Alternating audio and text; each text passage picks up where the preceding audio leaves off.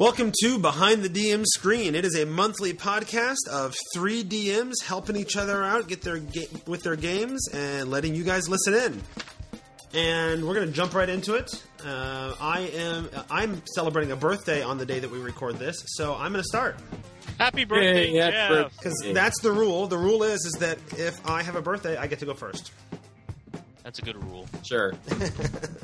So, here's what's going on. It is the beginning of October, although listeners may not be listening to this in October, depending on how things go. We still have one in the can I haven't released. So, Merry Christmas! Yeah! Yay! Hope your Thanksgiving was fantastic. Happy Easter. That's right. Oh, I hope not. Although I did just put out the Gen Con episode this week. I did, yeah. I enjoyed listening to myself. Well, good. Totally ignore people's questions. So here's the thing. It's October. Back when we finished the 1-30 campaign and we started just trying to decide that we're going to do a bunch of other stuff, I tried to convince my group to try out Gamer World. Several of them were not on board at all, and one of the hard sells sort of said, you know what, that sounds like it'd be a fun game for Halloween, so why don't we do a 1 or 2 session Halloween adventure with Gamma World. And as we're approaching that time, I'm like, okay, so now it's time for me to do that. He said I could. I'm not asking permission. I'm going to prepare a Gamma World game. And traditionally in the past, when I had gaming groups like in high school and college and whatever, I would always run Castle Ravenloft around Halloween. So it occurred to me, what if I did a Gamma World Ravenloft mashup? How do we put Gamma World into Ravenloft? Have crazy mutant things fighting the ultra serious genius vampire Count Strahd. So that's the issues that I need to resolve, is how do I mash up Gamma World and Ravenloft? Okay, Idea Factory, go. Heavy industrial. No, I don't. Here's the thing. I don't. Go ahead, Mike. If you so one of the tricks that works pretty well with Gamma World is first picking a familiar place, something that would be familiar to you and to your players. So if you have a city nearby or something like that, and a particular landmark or a particular tower, maybe there's an old, some kind of museum place or some kind of historical area where you can set it that people will remember.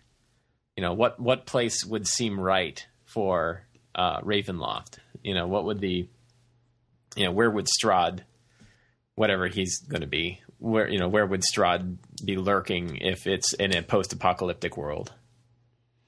That's a good question, because my original thought was that it would just be Barovia and Castle Ravenloft sort of somehow plopped into a post-apocalyptic world, but I could see Strahd, I live in the capital. Maybe Strahd has taken up residence in the old state capitol building. Exactly. Yeah, something like that. And then remember that Gamma World's a mashup of different versions of the world, so it might not exactly be the capital. Maybe it was the capital from a time when vampires ruled over the planet. You could do you watch True Blood at all? No. Oh, you should have watched that show. If you had watched that show, you'd have everything you need. But yeah, I mean, imagine that there's I'm just throwing ideas around, of course. Imagine that you could watch Blade. You could do that too. You could watch Blade, yeah. But I mean, imagine that you have a United States government where they were all vampires. That vampires are the ones that go to office, and vampires are the ones that run the government, and then. That world got mashed up with, a million different versions of a million other worlds, but that particular city is still, run by Strahd and his vampires, and the humans are just barely scraping by, not to get too, if you don't want to get too much to local news, you could kind of look at, okay, well, what's the class system that exists between humans and vampires are politicians. Mm-hmm. And I could even see bringing in, as you discuss more and more of this, bringing in a little bit of Vampire the Masquerade sort of feeling. Mm-hmm. That Strahd is the Duke of North Carolina. Yeah, exactly. And in True Blood they have sheriffs, right? And the sheriffs are of the different regions in the United States. So sheriff of Louisiana and whatnot. The local school board are a bunch of rival werewolves. Yeah, exactly. Right. So you can kind of have fun with politics mixed with a monster mashup. Mm-hmm. So, and the nice thing is that also, you know, if you can get a map of that place, then you've got a map ready to go too. Yeah, absolutely. You can just use the exact same thing. You know, crypts in the basement and, instead of offices, and, you know, you could have a lot of fun there. Or you could just grab Ravenloft's map and use Ravenloft's. Yeah, you know, or take the most iconic elements of Ravenloft's map and stick it into locations in the actual capital building. Or whatever. Yeah, and like the witches and or the hags could all be, you know, maybe local personalities that your group might know. Mm-hmm. The water cooler is not filled with water. Right. Great.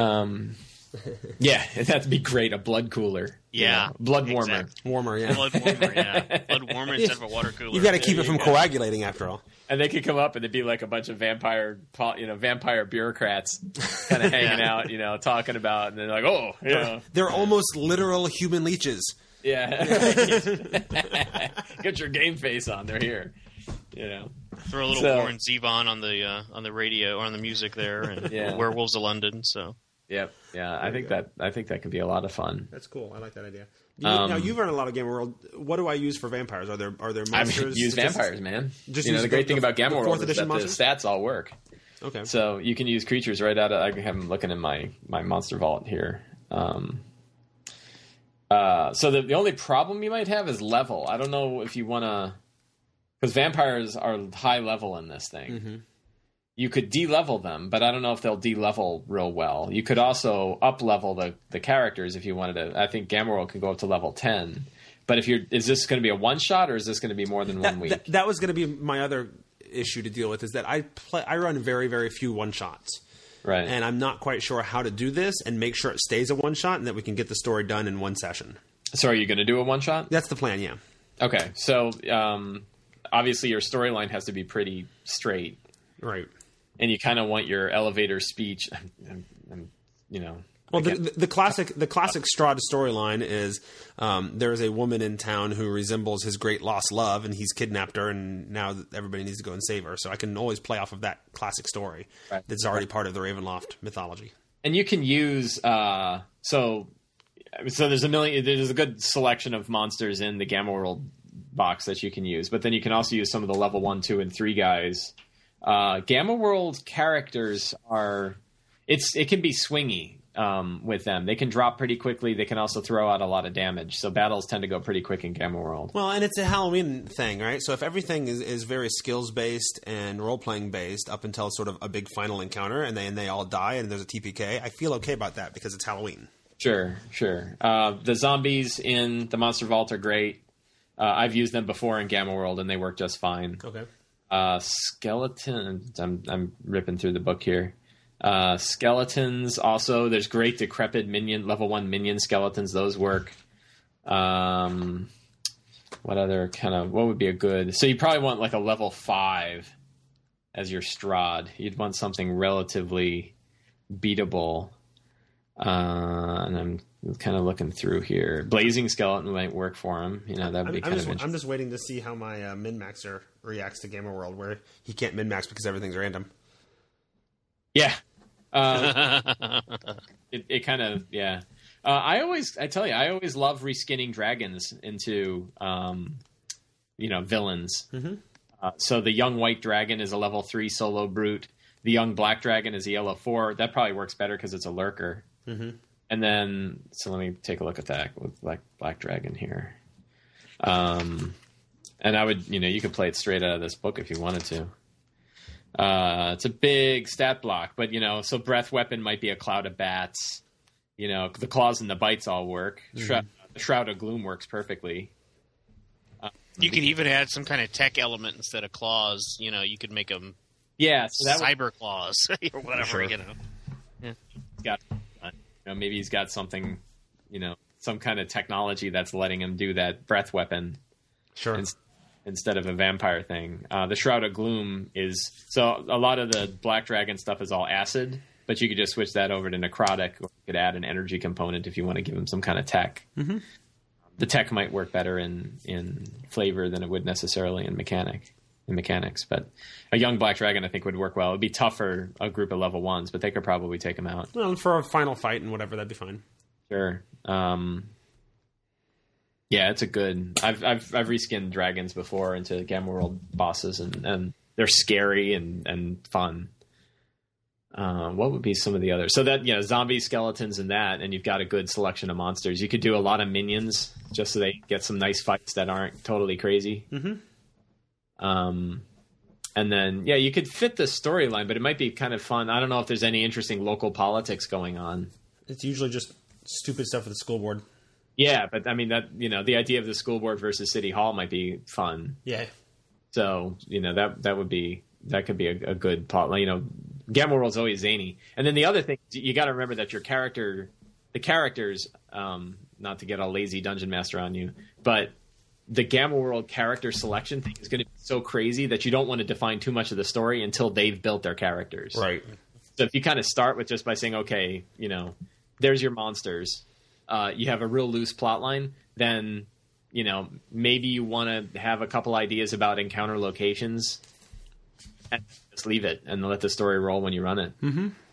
Yeah, I'm hoping to do a little bit of that and just see how it goes. I'm also wondering if I know you like integrating sort of the fiasco relationship style into character creation for games.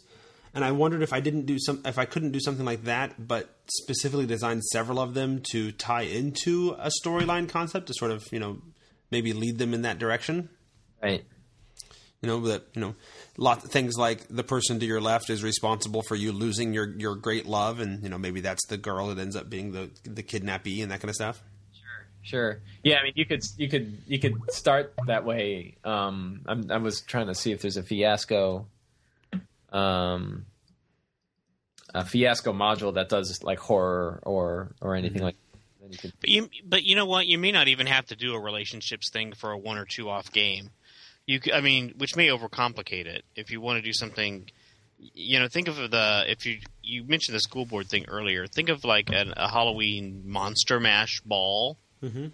and you could figure out some kind of plot surrounding that, or the characters have to, you know, this great ball won't take place unless the players do X, or something's threatening this great Monster Mash, or maybe they've been invited to the Monster Mash and the kidnapping happens while they're there. And that, either way, yeah, something like that as well. And meanwhile, there's this constant threat and menace of half the school board hates the other half the school board because, you know, all the Democrats are werewolves and all the Republicans are vampires. If you want to throw the politics in there, sure. Well, that's how things roll over here. That's what I'm saying. All right. Yeah, I mean, actually, I think the fiasco-style relationships, if you keep them relatively simple, work really well for one-shots because. Just for the very fact that you're not going to have time to really define those relationships throughout the game, and you want to have some kind of start up front. Yeah, I thought it worked pretty well in the Gamer World game that you ran, and I felt like it was just everything is so randomized when you're creating a Gamer World character that this was just one more random element of my character that I got to integrate into this mashing up ideas to come up with a concept. Right, that's true. You know, I ended up creating my brain in a jar, but I wouldn't have done that if I hadn't had the relationship of I was the father of these two other things, which, yeah. You know, was then, okay, well, it's okay to give myself a speed of 0 because I have these things that I created to carry me around. It completely changed the way I developed my character. Yeah, so you could kind of say, like, if you've got your main setting areas, you know, wherever you plan to start it, wherever you plan to end it, which I assume is the City Hall, and then you've got the vampires and you've got some other things, then you can use those to build, like, a list of 12 relationships, you know, that you know, were fired from City Hall for some bureaucratic bullshit. Oh, sorry. For some bureaucratic nonsense. Now I got to mark this one explicit, because I'm not editing. That's why you have Sam. I didn't want to, when we started the show, I didn't want to give him more work to do. So I added this one. And by I added this one, I mean, I put the music at the beginning of the game and throw the ads in. So, you know, you got fired from there, or your son was, you know, your sibling was kicked out of school for, you know, making a pointy finger into a gun because of a City Hall regulation. Mm-hmm. And, you know, you could kind of add all these little fun things. They all have to work with the fact that you might be talking to a Yeti rat swarm. Yeah. You know, but that's just par for the course in Game World. It is, but you wouldn't want to build a relationship that wouldn't work with whatever the weirdest combination of origins is in Gamma World. Right on. But that gives you the quests up front, too. Then, you know, because you kind of want to jump right into the game, the quests can be based on those random things. And then you don't even know what they are, which really makes you think on your feet and prevents you from having to build a whole lot. Right on. I think I've got some good ideas. Cool. I'm ready to go. I've already started working. I got notes, and I started putting out my relationship chart and all that. Awesome. So I'm ready to build. But before we move on to our next person, who's going to be Mike, heads up, we need to mention our first sponsor. That is Continue Magazine has returned for another quarter. Continue Magazine at continuemag.com is an online quarterly magazine. They've just recently put out issue 3. Plus, they've improved their technology so that you can now – it's easier to download PDF versions and get them on your various e-readers and what have you. So I should encourage everybody to go check out issue 3. And I'm told you should be looking out for issue 4 here in the next few months. And it's going to be a D&D focused issue. So there. Cool. Excellent. For entire generations of people now, gaming is as much a part of the fabric of their reality as television, films, books, music, and any other form of entertainment medium. Continue is a magazine for the gaming community, the global gaming community. Not just video and computer games, but board games, card games, role-playing games, alternate reality games, and anything that falls into the category of humans engaging to have fun. A celebration of gaming. Everything we love about this mad entertainment sector. Continue Magazine at www.continuemag.com. And we're back. Mike. So, I am running a D&D Next playtest using the most current version of the playtest rules that have been out in the public. I have set it in the Lhazaar Principalities. My wife wanted to play in Eberron, so that's where we set it. And I originally went with the idea that we were going to do the Scourge of the Slave Lords series. And so at Gen Con, I picked up the 4 Slave Lord modules, A1 through A4.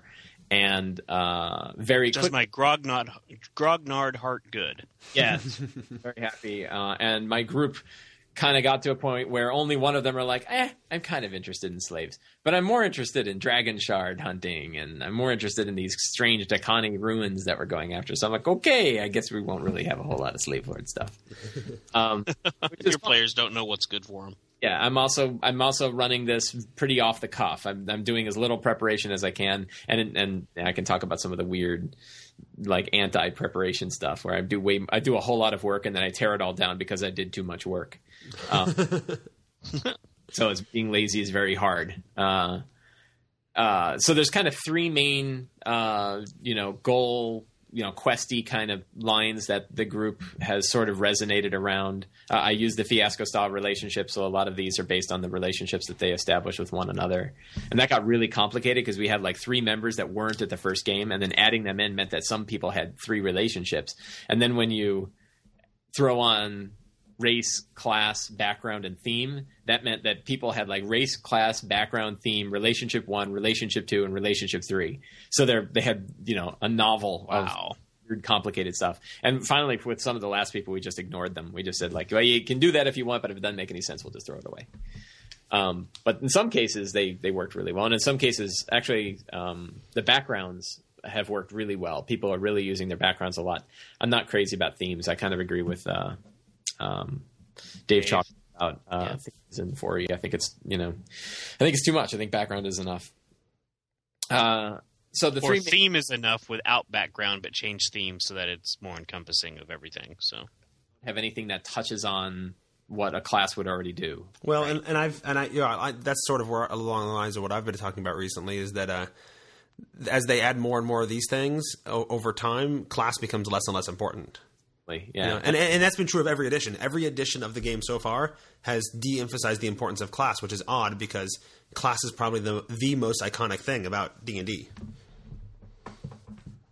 So yeah, some people have pretty complicated relationships, but most people have worked with them pretty well. Some are keeping them simple, some are really getting into their character, and that's all working out. So there's 3 main quest areas that they've kind of resonated around. One is hunting dragon shards, which seems to be their most interesting thing. Dragon shards are kind of these magical crystals that are spread across all of the Khorvaire and all of the world of Eberron, And there are three types, the sky ones, the land ones, and the underground ones. And I don't remember what the sky ones are called, but the land ones are called Eberron crystals, and the lower ones are called Kyber crystals. And I don't remember what the upper level ones are. So there's Siberys. Yeah. Siberys. Yeah. Or what. So, yeah, I don't know how it's pronounced either. So early on, they went and into a kobold cave, and they found an idol in the cave. The idol, and it's interesting, they actually found the idol in between sessions in an email that I sent to them. But they found, because I wanted to add this whole, now that I got the idea that they're interested in Dakhani ruins, I was like, I want to add a Dakhani ruin thing. So they're going to be seeking these idols. They need three. They have one. They have two, and so on and so forth. In the last couple of sessions, they have the city that they've been lurking around is called Port Verge, which is in the islands of the Lhazaar Principalities on the eastern shores of Khorvaire. And I decided that I wanted a little bit of a Greyhawk feel to it, so I put a well in the center of the town that, you know, people have gone into and have found some riches, but most people come out crazy and most people die and never come back out at all. And it's, you know, what I envisioned was a 20-level dungeon, old school, you know, Balor's walking around the bottom level sort of dungeon. So they could go down as far as they wanted to go. If they, you know, if they decided we're kind of done dealing with politics, we're just going to go dungeon delving, then they could just go down and keep going down level by level. They went down. They eventually got down to level 1 after some politics and stuff like that, and realized that they were betrayed by the constable who they bribed to send him down there in the first place. And it turned out he was a agent of the slave lords, he was like a lackey of the slave lords. And his job was to get adventurers to go down there so that the slave lords could grab people up and enslave them. So a bunch of were-rats attacked them. And then there was a slave lord priest guy who the were-rats worked for to grab up the adventurers. They killed them all, realized the betrayal, but then also realized that one level lower than that is a place known as the Crypt of Arisus Krast. And Arisus Krast is this Dakhani hobgoblin warlord who ruled over the eastern shores using giant amphibious attack vehicles that could both sink ships in the water and then roll up onto the shore and lay siege to castles. So the last adventure was them going through this crypt, and I decided I wanted to go theater of the mind with the whole thing. And I decided that after I'd already prepped all the maps. So of course you did. Oh, man. And then said, I don't want to do maps. So I tore all the maps down. But I did have one hand-drawn map of the final chamber, which is this massive chamber. And I said, like, yeah, but I really want to see what it's like to do theater of the mind for the whole thing.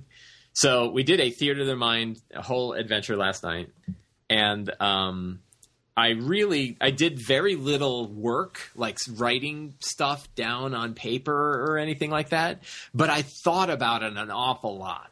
And what I thought about was you have this seafaring warlord, and it's his crypt. And there's a bit of an Egyptian theme, which Michelle figured out about halfway in, that he was buried down there with all of his slaves that he used to kind of, you know, pilot these big ships. So I have this slave theme that's kind of even 20,000 years across still exists in this place. And so I said, okay, well, if I'm doing theater of the mind, I'm going to go big, right? Because now I'm not limited by maps. I can do whatever I want. So I had like the first chamber they went into was 200 feet wide and 100 feet high. It's this massive burial chamber. And in the center is this huge pyramid of corpses of the dead slaves that had tried to crawl their way out of this place and climb on top of one another to get out and never did. And wow. Yeah, and then there's a mural that goes around the entire wall that had been carved over like 500 years of his exploits, you know, as a warlord. And because the you know, it was this incredibly detailed thing, but it was 150 feet high, and you know, all the way around the circumference of this room. So then it turned out their idol, the one that they got from the other place, was the key. They also heard a deep rumble. I'm running out of time, aren't I? You're doing okay. We haven't even had half an hour yet. So one of the things I wanted to do was I said, okay, well, first of all, let's see. This is 300 feet under the surface of the town, and it's a seafaring town, which means it's like 230 feet below sea level right next to it, which means it should be underwater, right? Wow. But, well, what if what if that, you know, like the Dakhani were good at building, I'm making some of this up, but some of this comes from the lore of Eberron, that the Dakhani were good at building like massive war machines, right? And they were like, you know, not quite steampunky, but, you know, they knew how to build giant mechanisms. So they've actually built pumps and huge water wheels that are taking water that would normally pour into the crypt and actually run these like 2,000-ton stone wheels that are spinning continually. And those wheels actually can, you know, be used as mechanisms to reset traps and to open and close doors and to do all kinds of mechanical stuff throughout this dungeon. And it would last for 20,000 years because everything is so big that any kind of being worn down by salt water or any kind of rust or anything like that wouldn't matter because, you know, rust on a chain that's, you know, a foot thick doesn't.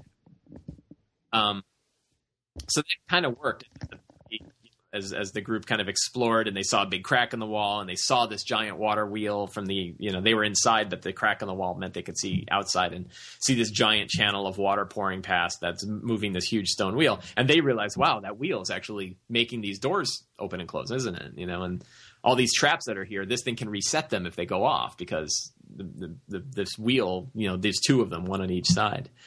And, you know, they got to a puzzle where they had to decode Dakhani runes that are on the floor to figure out a word puzzle that was basically you have to step on the panels that say enter or else, you know, you'll get smashed by a giant potato masher thing.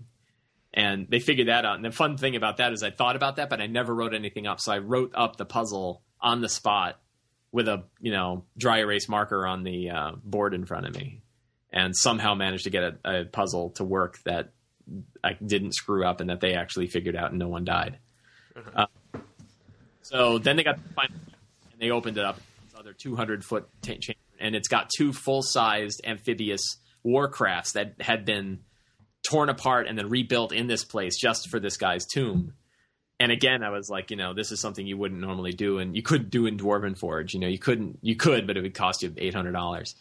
And, you know, there's just this huge chamber. And right before they saw the second idol that they were looking for sitting on a podium in the center. It's the Kyber idol. They have the Eberron idol. And the third one is the, what'd you call it? Siberys idol, which they know is now on the Isle of Dread, which is probably where they're going to head next. And they might head next. I don't know where they're going to go, but that's where it is. Cool. So, yeah, so they were just about to grab the idol and the game stopped because of time. So did they shut down those water wheels? I don't know how they could. I mean, It's a 1,000-pound water wheel with, you know, going past them that's moving them. So they're going to. Yeah. Well, the only reason I asked is that you could also add in a really interesting complication because one of the common themes in Eberron is that these massive, you know, seemingly magical sort of steampunkish sort of transportation devices and things are all elementally powered, right? So.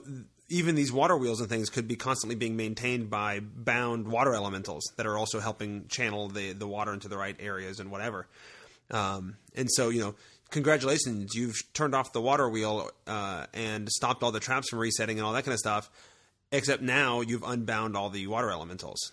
Yeah. One thing I tried to avoid with this one and one thing that I had been continually thinking about and tend to like to do in things like this is I like them to almost make scientific sense rather than magical sense. Because it's pretty easy to say like, you know, somebody's cast an anti-gravity spell that, you know, turns on and off to lift doors, but it's something else when you have like a mechanical system that opens and closes doors. Sure. I wanted the company to actually not have a lot of magic. Right on. And no, they could, cool. Yeah. Well, so like, it stands to reason that even in a world that uses magic that replaces a lot of science, or let's say electricity in this case, where you're talking about anti-grav, if you have a manual override, that's always a good idea. Mm-hmm. Yeah, and I already hosed it up because the idols opened up the doors through a magical thing. Like the crystals in the eyes of the idol activated the door. The door would roll open as a giant counterweight would pull, and they'd hear this click as the wheel starts. Sure.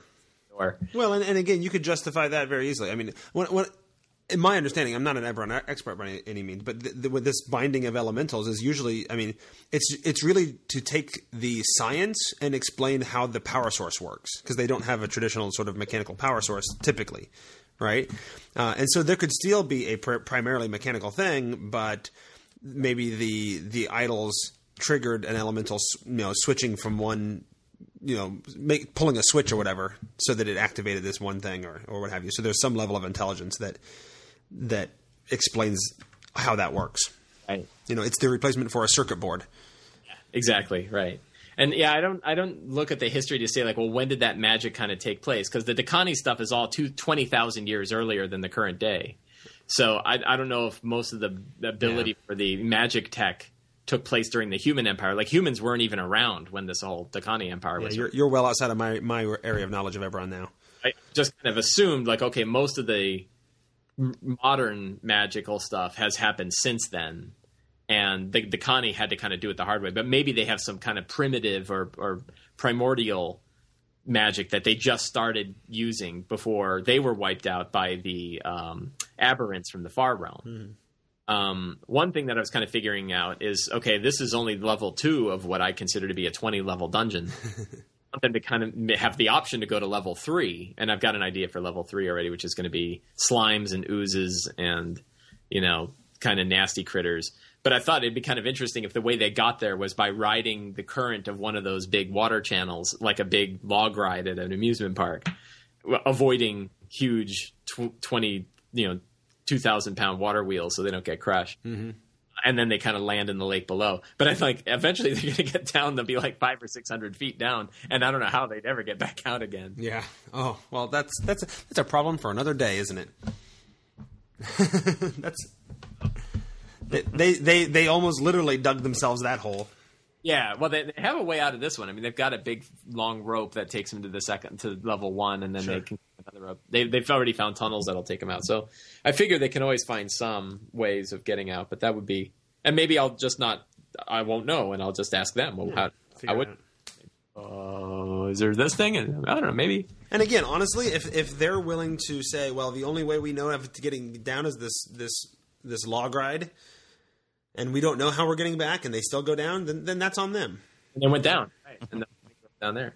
I also have some politics that are going on up in Port Verge. And I'm just, again, kind of saying, okay, well, they have 3 or 4 contacts that are up there. What are each of those guys up to while the party's exploring this dungeon below? And I have an interesting thing that's, again, I'm not quite railroading it towards slavers, but I just like the theme of the slavers.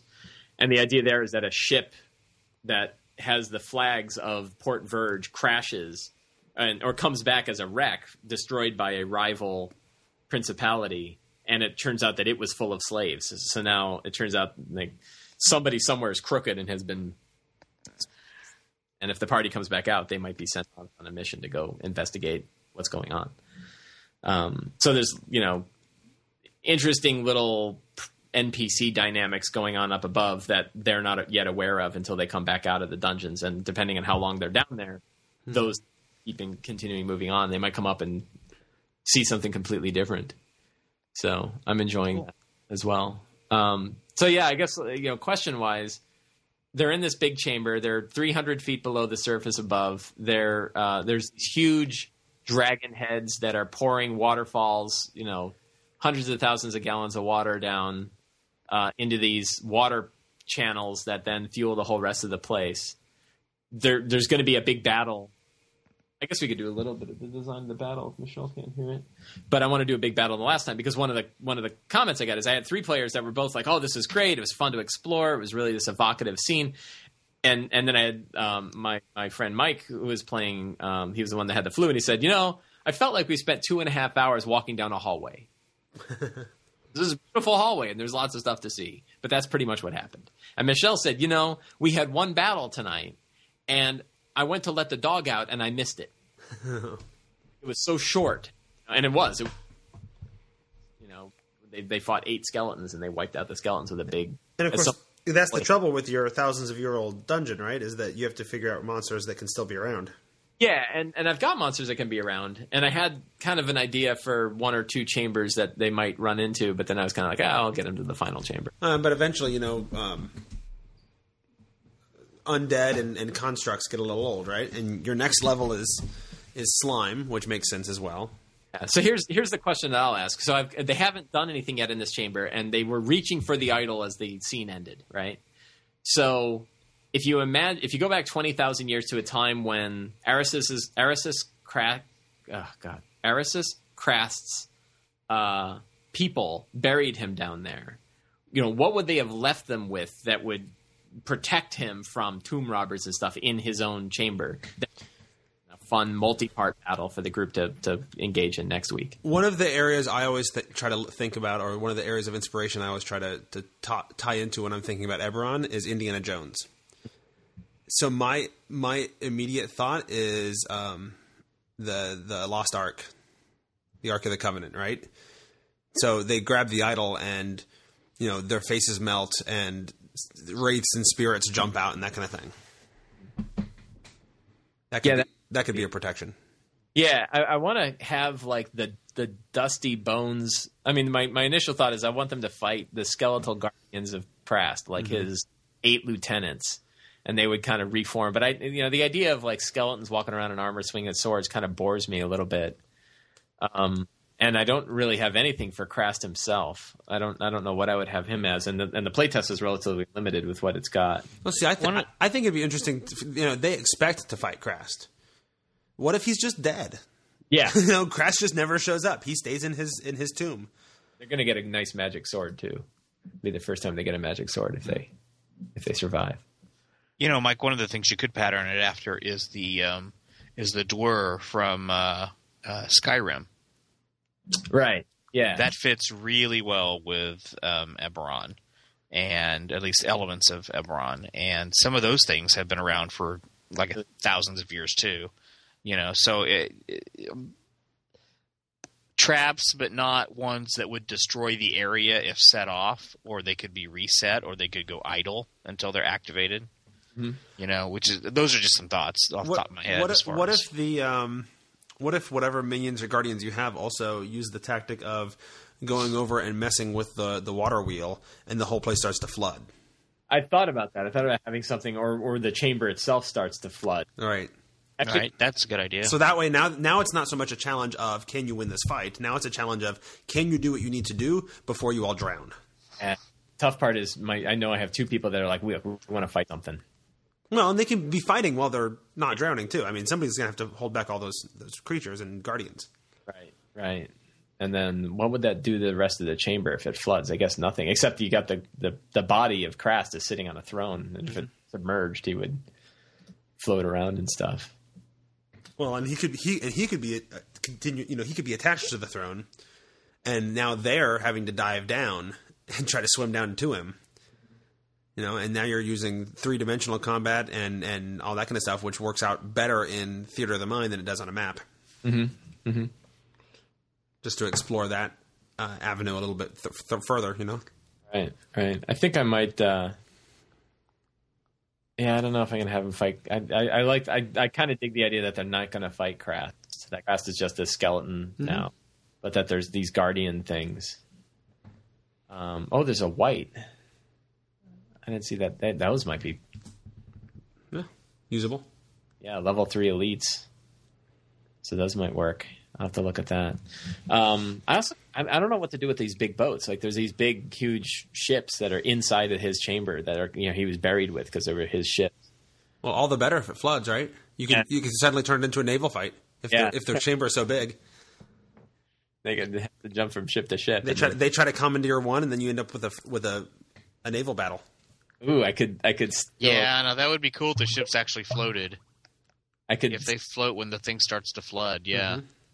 And I could steal a little bit of Goonies and have the ships actually escape. You know, somehow get out of the chamber. When they finally fix the thing and the water starts to drain again, that's then their log ride. Oh, the boats! Yeah, they just ride the boat down to the next level. That might work. I don't know. The channel itself, I don't know, is quite big enough for the whole boat, but that might be... It can be now. All right. I think it or parts of the ship break off. Yeah. And it just gets shot through there, and they're left clinging to whatever little bit of decking can survive the trip. Or again, a la Goonies, the channel crumbles and widens and opens up. You know, it just bursts on through. Right. Going on a giant log ride. I really dig that. Yeah. And the boat, like the boat's got these giant steel dragon heads on the front that they use to ram other boats. Yeah, you could easily break through the wall. Sure. And depending on how things were proceeding, I mean, it could start draining the water before the fight's over. So now they might be log riding on these giant war boats and still fighting the whites or wraiths or whatever it is. Kind of like them to make the choice of whether they want to get back out to Port Verge or whether they want to. Sure. You could give them that, you know, maybe the two boats start to part ways at one point and they got to decide which one they're going to jump on. And one of them's going down the channel and one of them's going to just sort of get stuck up above. Yeah. Yeah. But then you miss that cool opportunity to have them do the log ride. Yeah, or they could kind of say, like, oh, I can always come back and do the log ride. You know, like if I could get us that it doesn't happen right away, that they have their way out. But they know that all we have to do is hop on this thing and pull this giant chain. And because the boats are chained down, so they can actually cross the chains, and then that would ride down to the lower level. Mm-hmm. Yeah, that's interesting. Okay, I'm done. Good. We're going to take another quick break to mention our returning sponsor, Noble Knight Games, at nobleknight.com. And every time we talk about Noble Knight, we pick a product. Noble Knight specializes in finding out-of-print things, but they also carry new things. And I've chosen Mike to choose our Noble Knight product pick of the episode. So, Mike, what'd you pick? So tonight's pick is the Slave Pits of the Undercity. This is the adventure I was talking about earlier, and I still think I'm going to end up going back to this one way or the other. This is Module A1. It was published in 1980, and you can get it for $10 at Noble Knight Games. That's super cheap for something that's that out of print. Yeah, and that's cheaper than I bought it for when I bought it at Gen Con. Well, don't you feel silly? A lot of D&D Next stuff seems to be taking a look back at the way D&D used to be back in the 70s and 80s. And to read a module like this, you really get a feel for the sort of thing they're shooting for with Next. Although there's a lot of, as they refer to it, tech in D&D Next that makes it feel more like 4E a little bit. Adventures and modules are really starting to feel a lot like these old ones, and they're very playable with Next. So picking up some of these old modules, this one, Against the Giants series, Temple of Elemental Evil, all of those things now seem to be... The original Ravenloft module? The original Ravenloft module, which would be perfect for your game. Well, I was kicking myself. I have it. It's what I used for years. I have the second edition version as well. I have the third edition version, but I always go back to that original module. And as I pulled it out, I think somewhere in my move to North Carolina 5 years ago, I lost the cover. Oh no! And that's that's where the maps are. So that was one of the first isometric maps, wasn't it? Yeah. So that's a sweet isometric. So now I've got the whole module, but no cover and no maps. Yeah, I found the maps online, so I can still play it, but it sucks not to have that cover. So that's the thing, right? Through crafty methods, people can try to get digital copies of some of these things, and WotC, I think, said they are going to start to release these in digital, but it's really different to hold one in your hands. You know, when I got the Temple of Elemental Evil one, and it had like old handwritten notes, and it smelled like cigarettes, and you know, you really want that feeling. Mm-hmm. Cigarette. Cool. And you can get that through nobleknight.com. Tell them that the Tome Show sent you, or I guess we're behind the DM screen, but tell them that the Tome Show sent you so they get the message.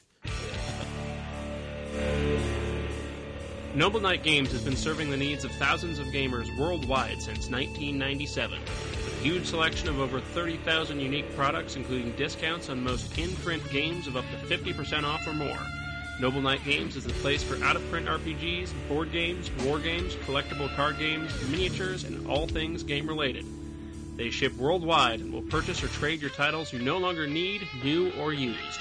Your satisfaction is guaranteed. Just visit www.nobleknight.com or visit our website for direct access to thousands of new, out-of-print, and in some cases, one-of-a-kind items. All right. Randall. Yes. You've got 17 minutes and 6 seconds. Go. Shouldn't be a problem. Well, as you all know, I've been running my Riven campaign, which is based on the worlds of Myst. And so if you remember last time and what I talked about at Gen Con during the Gen Con episode was that the previous session hadn't gone so well.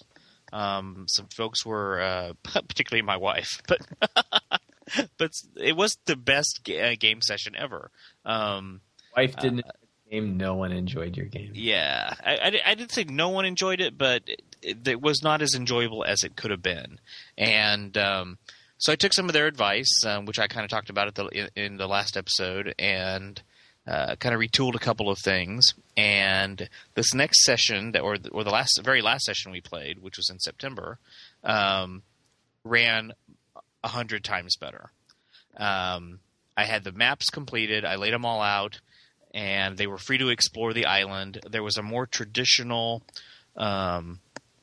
meeting with the indigenous people of the island, which is something that never really happens in the game itself. So I kind of stepped away from the actual script of the game, if you will, and went with a more free-form type of, okay, these are the elements that are presented by the game. Actually, now let them just run, okay? Yeah, and that's fair. I mean, I've given that advice for a long time, that if you're going to use an established setting, whether it's, Forgotten Realms or a computer game setting or whatever, you have to be more than willing to take what you like about it and take the inspiration from it, and then say, screw the rest of it. This is going to be my world, and I'm going to blow it up and do whatever I want with it. Right.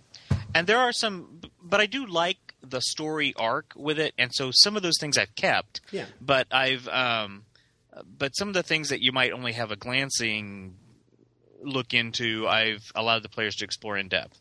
Well, one of the big things that I did kind of change is the fact that on the island, Gen, who is kind of the bad guy, he's Atreus' father, he's the one that's thinks he's doing great stuff writing this world so that it keeps fixing it, but he keeps screwing it up, and he's so arrogant he doesn't realize this. But one of the things he does to keep the natives in line is that he terrorizes them on a regular basis, and he set up kind of this cult and that worship these things called warks, which are think of a whale and a shark combined, right? W-H-A-R-K or whatever it is. It's a wark, but they're bloodthirsty creatures, and he has one trapped in this central lake, which is the village sits on this lake. And so if a villager gets out of line, he'll execute him. They'll sacrifice him. He has this platform and a big tower, and he hangs them by their ankles, and like a rotating, like an iris valve thing over that part of the lake, and the wart comes up and will like eat the prisoner or whatever, right? So the players find all these structures out, and they talk to, Gen isn't there at the time. Gen's away doing his thing, but the villagers are they become aware that there are other strangers on the island, and they start to get the idea that there are different factions on the island. But one of the things before the villagers are willing to give the PCs a lot of information is that, look, you got to do a favor for us. This wark is driving us crazy. Gen keeps using it to threaten us and stuff. Gen has a submarine up on the cliff here, and it's like this little bathysphere type submarine thing. And in the game, all you really do with the submarine is you go on this prescribed track and you use it to visit other spots that you need for clues on the island. Well, I scrapped the track altogether, let them pilot the submarine wherever they want, and instead what the players had to do is use the submarine to fight the warg, to kill the warg.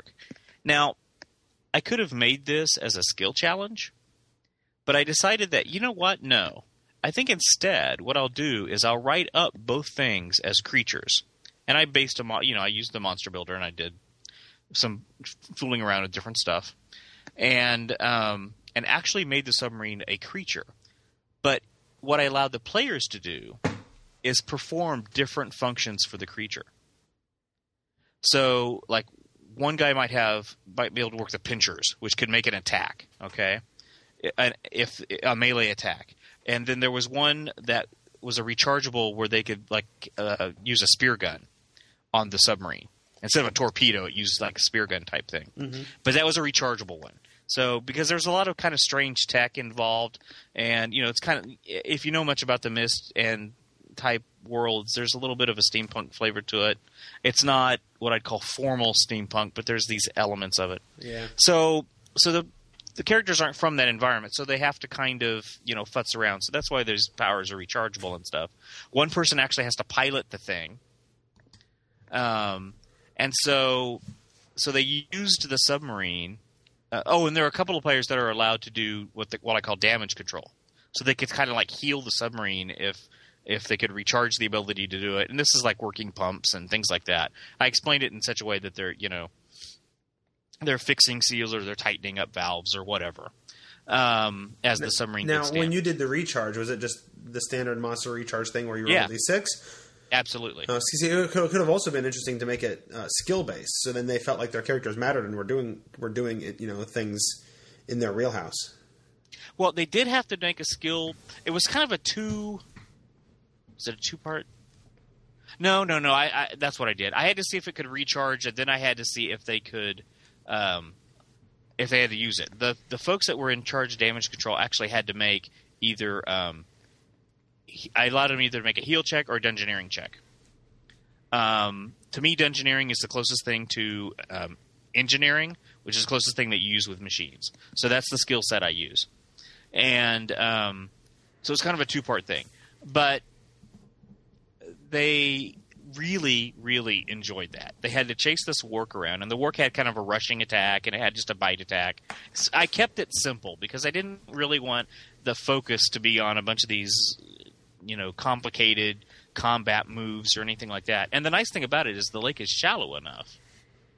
I basically said, you guys are all fighting on a two-dimensional level. The lake is really shallow. There's not really room for two huge things, and these are huge-sized things so that all five players could fit inside the submarine. Could really maneuver around each other. So there wasn't a lot of... I didn't have to worry about 3D combat in that way. And so the players are having to... The sub can only move so far and could only turn so far on its turn. And it had to, and they went in the players' initiative order. So it was a really interesting combat. And they eventually killed the Warg. But they were sweating a few times, so they couldn't make a couple of repairs. And because I had determined that if the sub was bloodied, it would start filling with water. Sure. And they would have to surface immediately, or you start to drowning rules would start to apply. It never quite got that far, but there were a couple of times it got kind of dicey, and so it was, but they really, really enjoyed that, and it was a unique enough experience that it really the game session went well anyway, but it was really a nice piece to add to it. It's something that I'm kind of wanting to do in the future with other types of with combat, because I think with vehicles and stuff, because I think there are easier ways.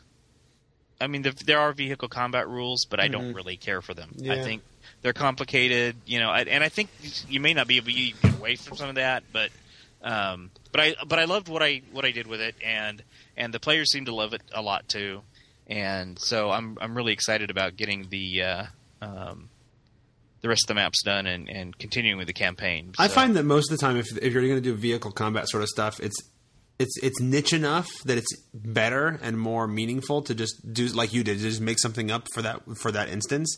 Right. Now if you're telling your whole campaign is pirates, then maybe you have set standard sailing rules and you just stick to that.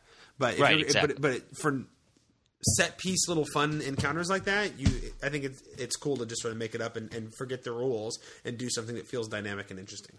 Right, and and they both had comparable attacks and stuff. And in fact, there was even one emergency attack that if they used, there was like this electrical attack that the sub could do, but if they used it at the last, and it did a lot of damage, but if they used it, it automatically.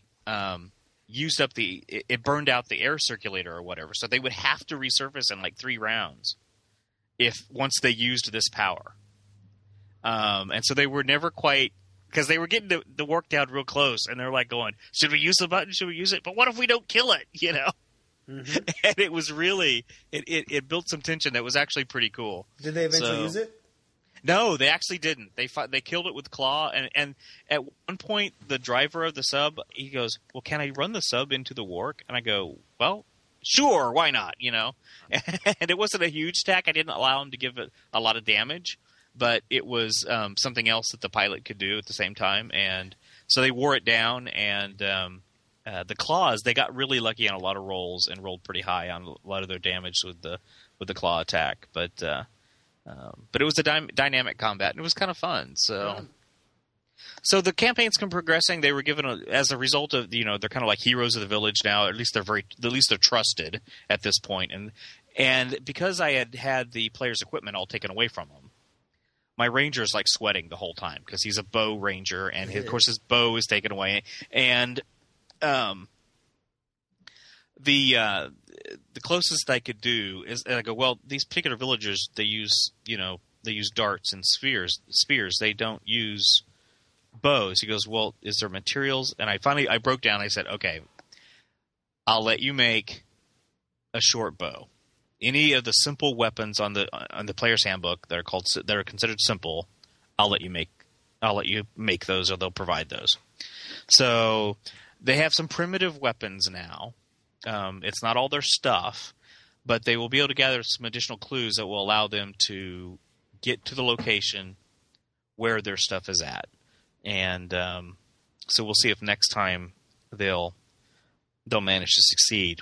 The one question that I have for you guys is that because I want to wrap up this campaign arc before D&D Next comes out, which I'm thinking roughly a year at the longest, because I still like to start some D&D Next, and I've actually had to drop my D&D Next aspirations for now because I don't have time. I can play 2 weekends a month, and one game is I'm playing in as someone else's campaign, and I'm running the other one. So, but what I'm thinking is, what do you guys think about, or have you ever advanced your players quicker than just one level at a time? Because I'm thinking of each major where I would give out experience instead of just letting them raise one level, letting them raise 2.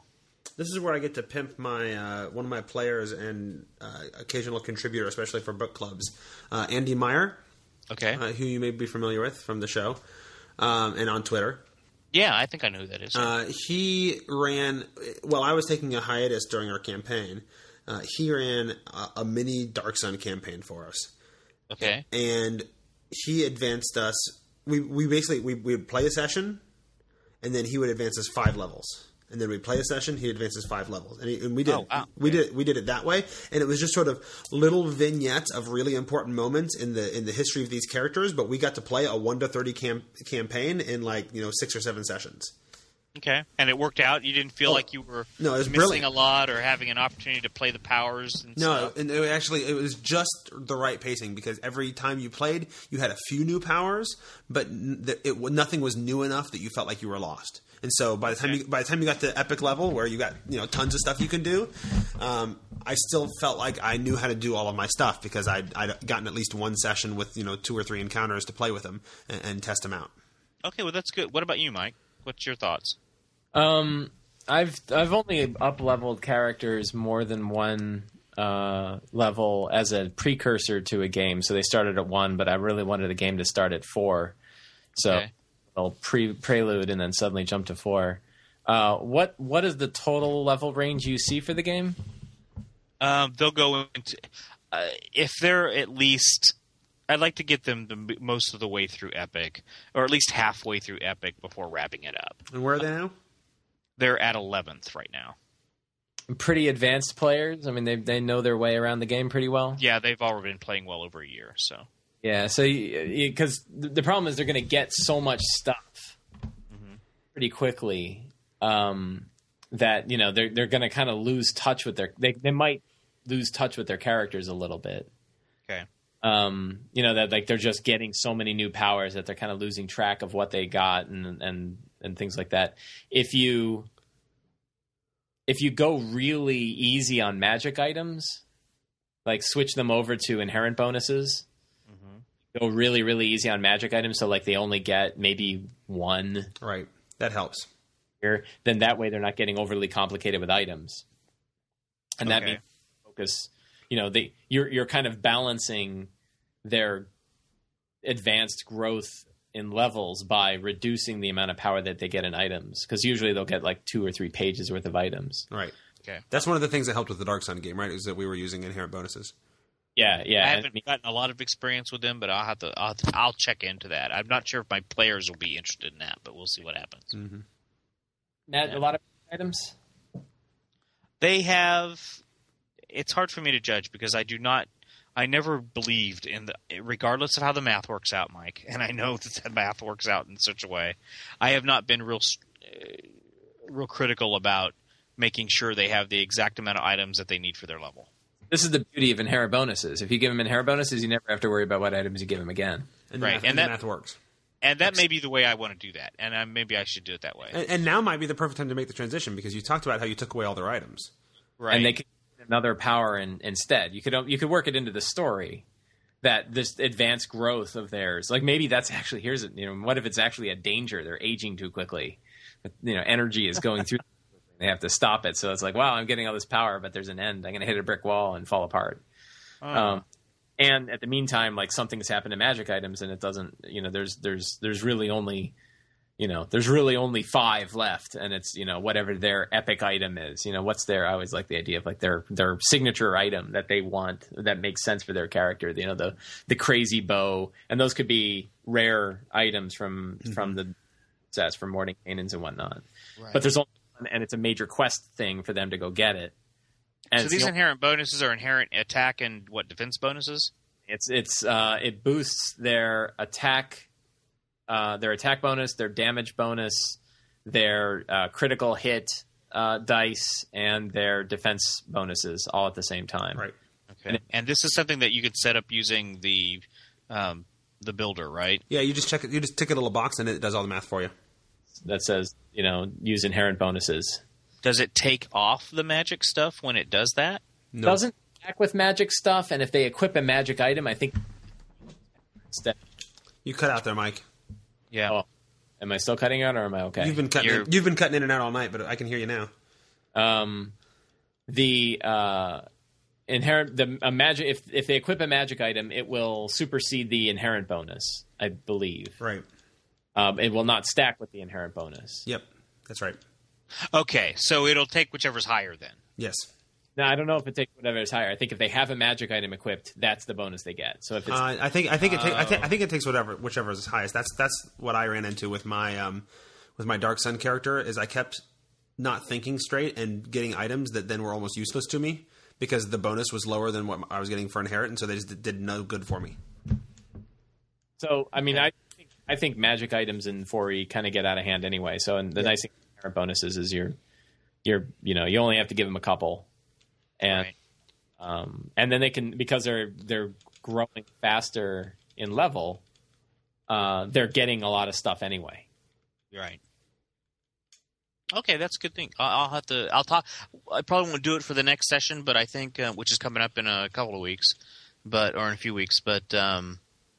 I think I will discuss it with them at the next game, though, and see what they think about that. And see, I'll see if they, right now, does your stuff seem adequate for your level? If it doesn't, then we can let's talk about inherent bonuses, and then I won't really worry so much about magic items, and we'll just go from there. So. Well, and again, if they're currently without magic items, then that is the perfect time to have that conversation. Is this a solution you'd be open to instead of reacquiring items again? Yeah, but they will get their stuff back. I'm almost certain they'll figure out how to get their stuff back. I'm just Well, but if you go with inherent bonuses, you can almost just say maybe they don't get it back, or it was destroyed, or some of it's that's still good, but some of it's not, or whatever. Well, you can still use the daily stuff on the magic items and things like that. You can. Right? I mean, but that the point is that they might not get anything better. Again, right? You might not get anything better. Okay. But the idea is you want to generally simplify what they're going to... If you're going to give them extra things, you're going to want to simplify what they get. Right. Yep. And the bonuses simply won't... They just won't count because it... a lot of them just won't stack. Yeah. Okay. All right. I think we're good on time. We're at 1 hour and 2 minutes and 31 seconds without ads edited in yet or intros and things. So I think it's time to call it quits. We want to thank our sponsors, Continue Magazine and Noble Knight. Go to their various websites, linked in the show notes at thetomeshow.com, and make sure you tell them that we sent you. And that's that. And I just realized I forgot to write down the timestamp for Noble Knight, so I could remember where to edit in the ad. I'll have to listen now. Dang. All right, everybody say goodbye. Goodbye. Bye. Good night. Happy birthday. Hey, thanks.